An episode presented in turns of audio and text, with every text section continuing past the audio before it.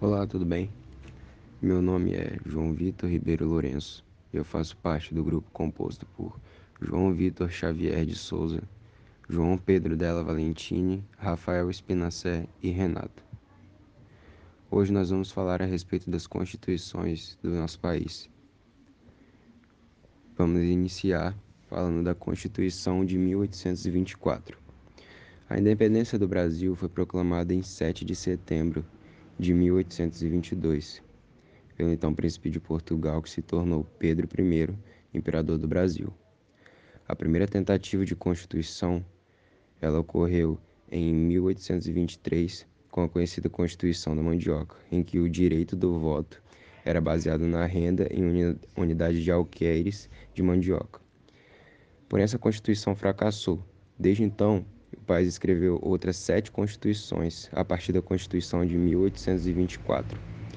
A Constituição de 1824 deu ao imperador amplo controle sobre as instituições governamentais, como o legislativo e os governos provinciais, e durou até 1889, quando Dom Pedro II foi derrubado e a República do Brasil foi formada. Logo em seguida, temos a Constituição de 1891. Essa primeira Constituição republicana era muito semelhante à Constituição dos Estados Unidos.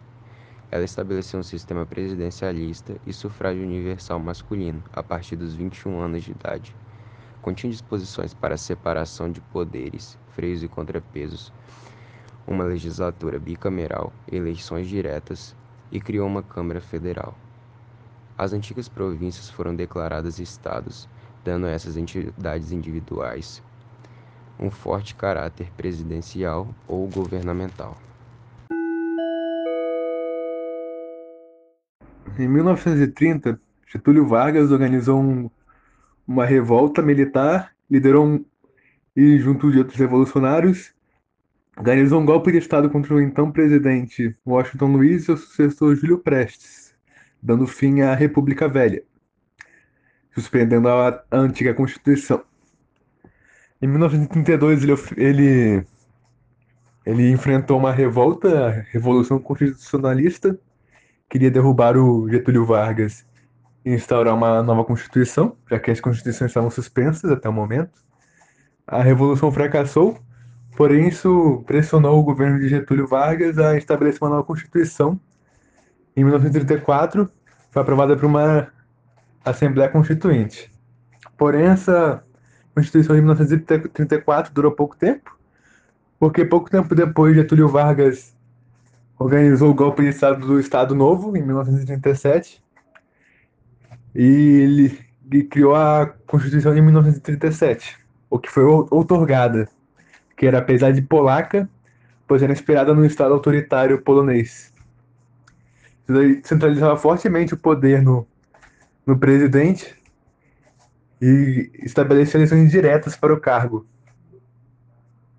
Existia um artigo para uma um plebiscito para aprovação do texto, mas ele nunca foi realizado. O presidente tinha poder de nomear os governadores e permitia a vaga legislar por decreto. Com isso, Vargas dissolveu todos os partidos políticos, o Congresso e os direitos de garantia individuais. Com essa, com essa Constituição, Vargas conseguiu poder permanecer no poder por mais quase uma década.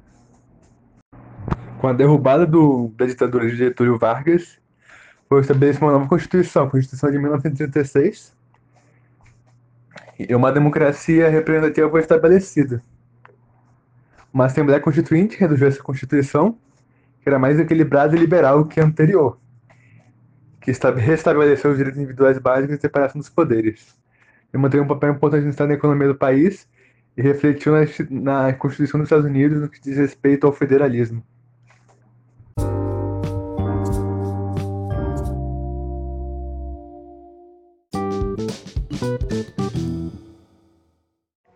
Porém, nos anos seguintes, a Constituição de 1946 sofreu muitas emendas por meio de atos institucionais, as quais comprometeram gravemente o espírito do documento e eliminaram seu caráter democrático. foi substituída por uma nova Constituição em 1967 e esse documento foi novamente alterado através de uma reforma constitucional em 1969. Ambas as constituições, a de 1967 e de 1969, se caracterizaram pela centralização do poder no executivo, em particular no presidente, na tentativa de institucionalizar o regime militar.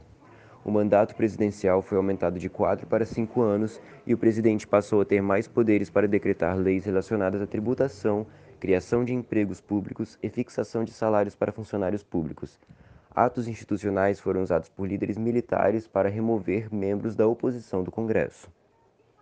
Após isso, na década de 70, o regime militar enfrentou levantes populares e insatisfação à medida que o progresso econômico começou a desacelerar.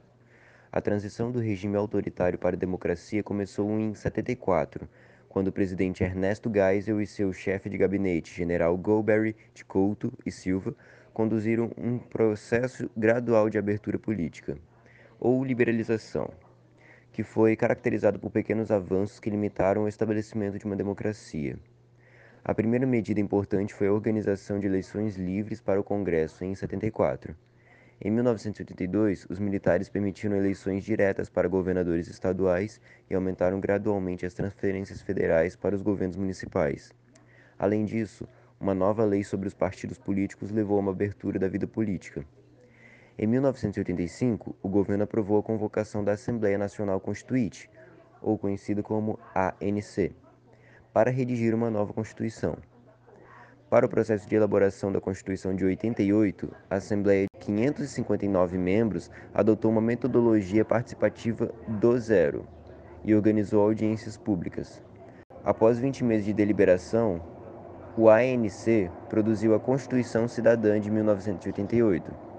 Esse texto exigia que cada estado reescrevesse sua Constituição e cada município elaborasse sua lei orgânica.